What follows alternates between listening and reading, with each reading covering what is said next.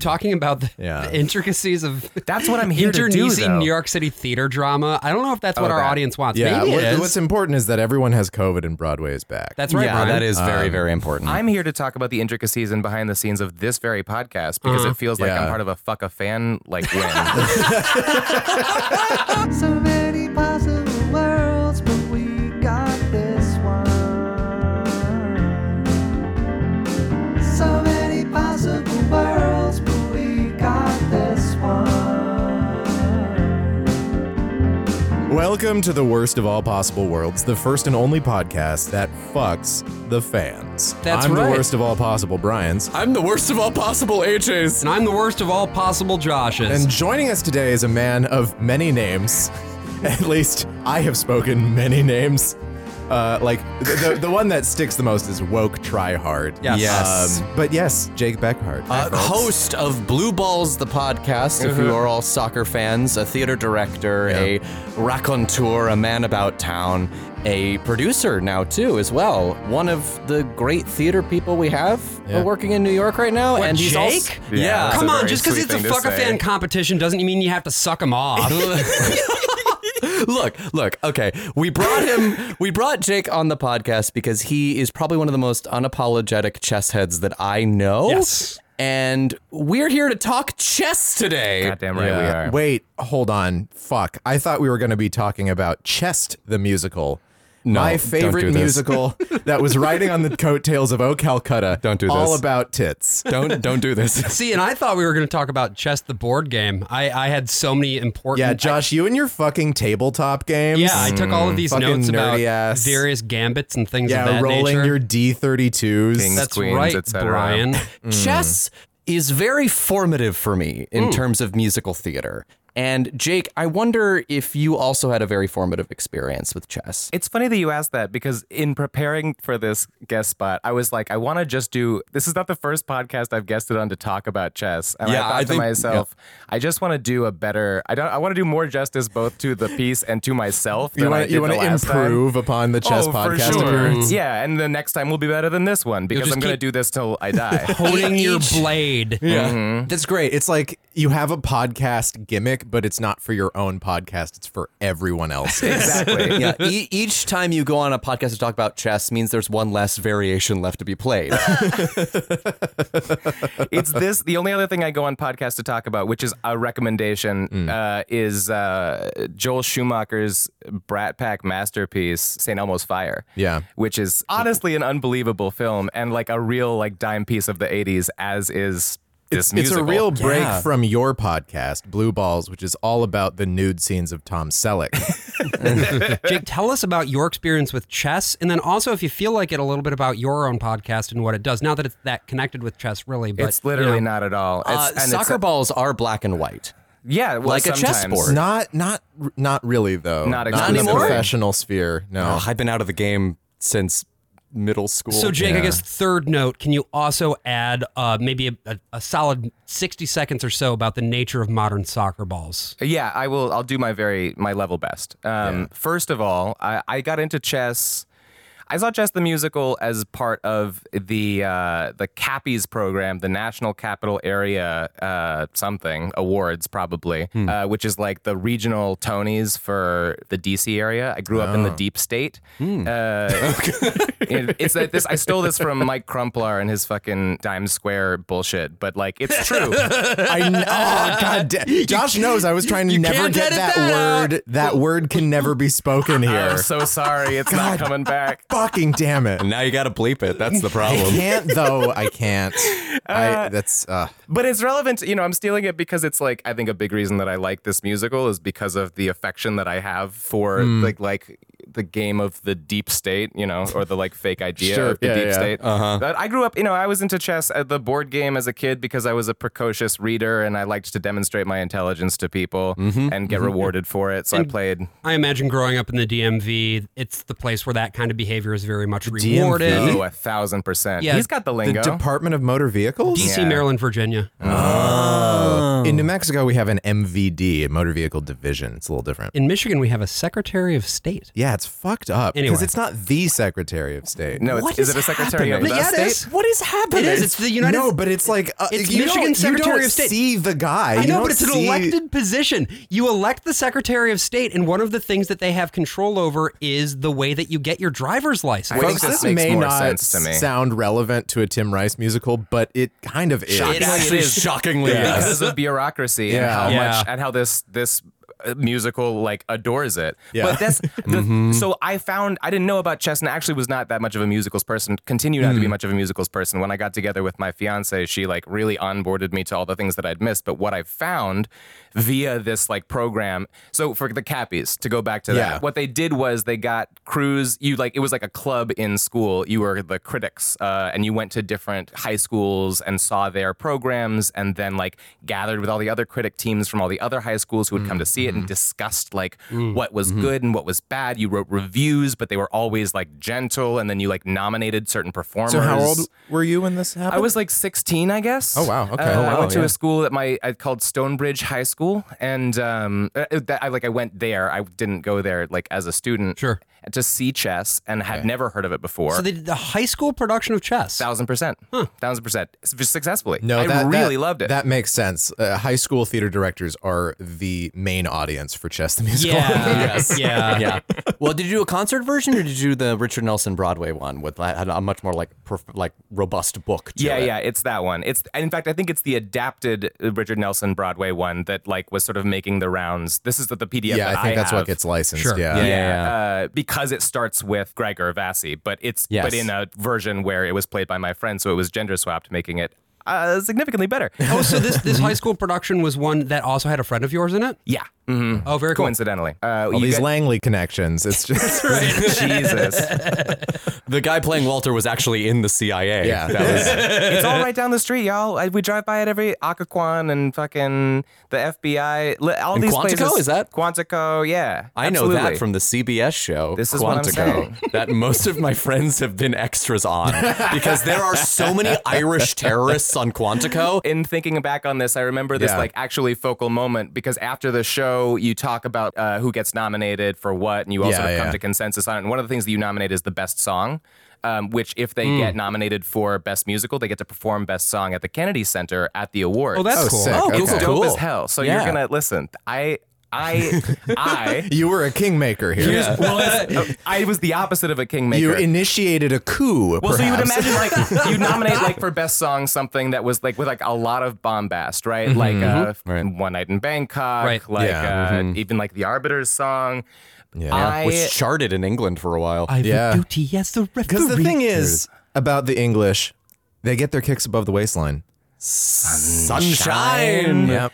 I stood up and I argued successfully Hmm. that the song that we should nominate for best song because of its intricacy and its representative qualities was Quartet. I'm not getting rich. My only interest is in something which gives me the chance of working with the best. I can only say, I hope your dream comes true till that far off day. I hope you cope with helping number two. It's very sad to see the ancient and distinguished thing that used to be a model of decorum and tranquility become like any other sport, a battleground for rival ideologies to slug it out with glee. and I won. And I convinced this room of people that they should make these kids perform quartet at the Kennedy Center if they got nominated for Best Musical, which they did. Wait, so I, I want you to hear my notes about the song quartet.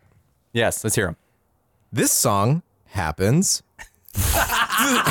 I okay, hold on. I love quartet. Me too. Quartet rules. This wasn't like a bad faith thing. It was just, Yeah. but it was the first time that I, s- I noticed, like, oh, most people want to be told what to do. And I can do it to them.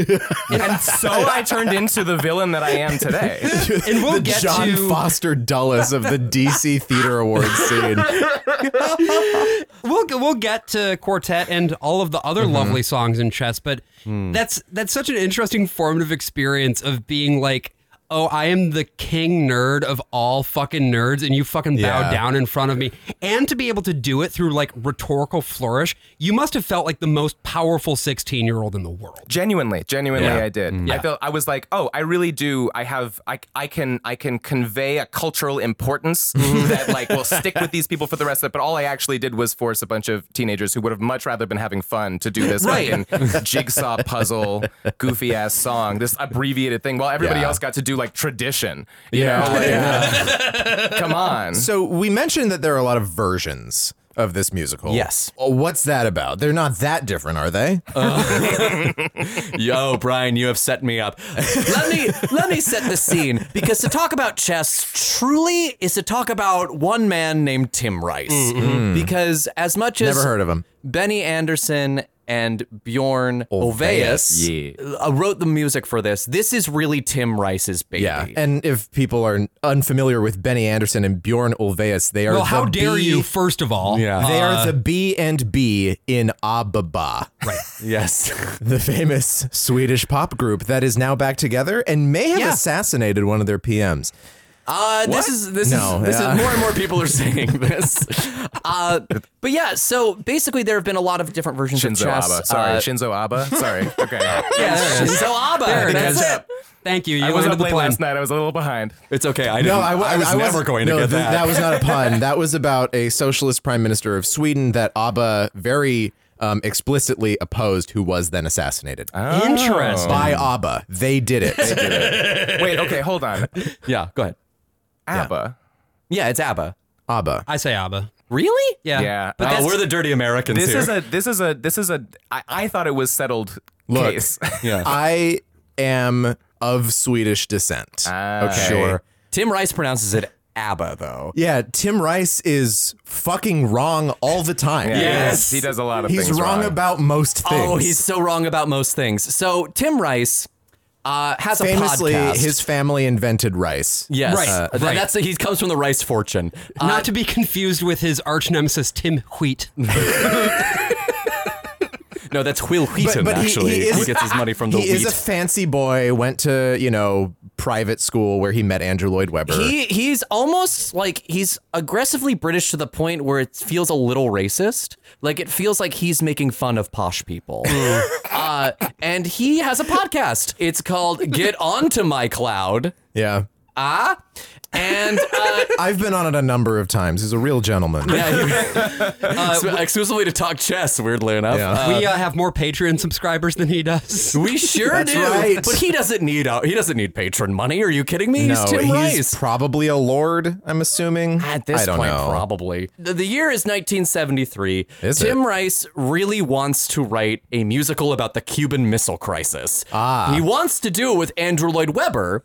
Uh, post their Evita success. That is truly the one that got away. Can you fucking imagine? yeah. There- if there's one thing I'm like, I want Tim Rice to do more of, it's write about left wing Oh movements in God. Central South America. Heinous. Hell I have yeah. a wonderful Yeah. quote about that coming up from from the man's very mouth. But uh, he wanted to write uh, a musical about the Cuban Missile Crisis, but they put that on hold so they could write Evita. Immediately uh, after Evita's done, Tim Rice is like, "Hey, I really want to do this thing while the Cold War is still like percolating in the way that it is." And and, We gotta get in there before it ends. and he He saw pitches the cracks in the Berlin Wall. and uh, they go to see he and Andrew Lloyd Webber go to see an Icelandic production of Superstar, where he's wandering the streets of Reykjavik. Oh, Yeah, And- so Iceland is an important place for all of this. Yes, and in 1973, a couple months before they got there, Bobby Fischer and Mm-hmm. Boris Spassky uh, had the World Chess Championship. So there's Yeah. all these posters on all the walls. There's all this merch, this chess merch. People are talking about chess in the streets in like this very excited way. And it was seen as like a referendum on the Cold War. It was like America versus the Soviets. Mm-hmm. Who has the best brain, I guess? I don't yeah, fucking know. well, like, it- it, it brought it brought a like whole the, thing. Mm-hmm. the Cold War into an intellectual exercise, into sports basically for like the brain. Uh, but it leads to this wonderful anecdote that Tim Rice gives about wandering the streets of Reykjavik. He Mm. says, "Wandering around the delightful, chilly, dog-free streets of Reykjavik, what? I should make clear." I love dogs, just not on the roads and pavements of cities. What? What? Had he just made a trip to Istanbul or What something? is wrong with this guy? deranged. What? The weirdest guy. It's like I love dogs, but I don't like perceiving them. Like, my What God. the fuck? I mean, I'm gonna say he's spitting. He hates Speaking of Bobby Bobby Fischer. Fischer. I mean, the one thing you can take away from listening to Tim Rice talk about chess is that the man thinks Bobby Fischer is an insult to the sport. Oh, and okay. Deeply, deeply. Tim, Tim at this- Rice has opinions on Bobby Fischer Yes. about the game of chess. Yes. That's Why? wh- like, who is he? Who the fuck is he I don't know. to make any kind of Did judgment Rice on write this? this m- because he's a fan of chess? Like, because he's a big chess fan? Not no, really, no, no. Chess is an aesthetic, clearly. Right, like, yeah. in a, we'll, we'll talk about this when we get to the thing. But it, I mean, Yeah. it's fine to be like against anti-Semitism. Like, What's happening? Bobby Fischer turned into a big fuck the Jews guy. not Oh. just turned into Bobby Fischer may have been that way even before he became. oh, I'm sure he yeah, was. yeah, That- like a that- crank. that's how it always right. is. And then 9 11 happened and he was like, ah. I know how this I happened. can't believe Bobby Fischer was alive for 9 11. That's, Yeah, I know that's he where my was- mind he went. just was- to It turned focus into this, a- Bobby Fischer was the American chess prodigy, grandmaster, whatever. Yeah, who- he he was. Everybody was the- searching for him. Yeah, like they're the all looking for him. best player on record. He had done like a perfect game at the U.S. Chess Championships, a- and as a child, so he was fucking operating at a different level than everybody else. And the U.S. was like, "Oh yeah, this is our boy." And when this game in Iceland happened, he was getting a lot of nudges from a lot of people uh, in Jake's family who secretly run the government. Mm-hmm. Uh, That's right.